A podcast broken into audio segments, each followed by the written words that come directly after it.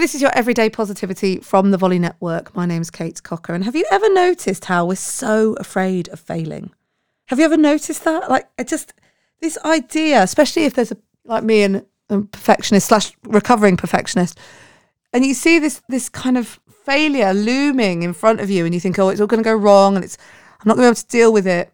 But the thing is, failure is necessary the more I teach presenting, the more I work with speakers, the more I understand my own confidence, failing is necessary to build confidence.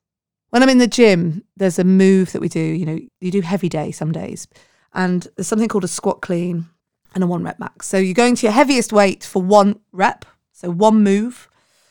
And a squat clean is where you have a barbell like a weightlifter's weight as you'd see on the telly whatever. And you lift it and as you lift it you squat underneath it and you kind of catch it on your shoulders squat underneath it stand up. It's one of the most terrifying moves because actually the worry is that you well i worry certainly that if i can't get up and underneath it i'm going to drop it and i'll collapse and the weight will land on top of me. It's really a very odd move and terrifying. And I got to this kind of weight where I couldn't get any higher because every time I lifted it, I, my brain just would shut off. It would go, nope, you're going to hurt yourself. You're going to fail. For months, every time this session came up and we do the one rep max, I wouldn't get it. I wouldn't get it. And then we had to do something under pressure and I was forced to try.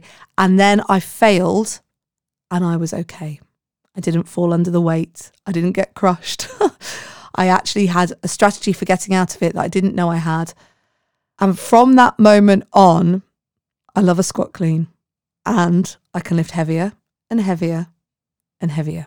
Oh, don't get me wrong, I still get afraid and I still stumble, but I'm getting heavier and heavier and heavier and I'm achieving those goals because I failed and because I know that I will be okay.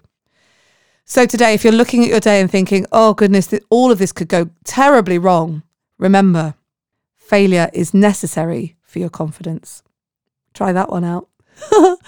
I'll be back tomorrow and on Sunday for another episode of Everyday Positivity and obviously a journaling episode for you on Sunday. I'm very excited to share it with you. I've got all October on you. I'll see you then. Have a great day.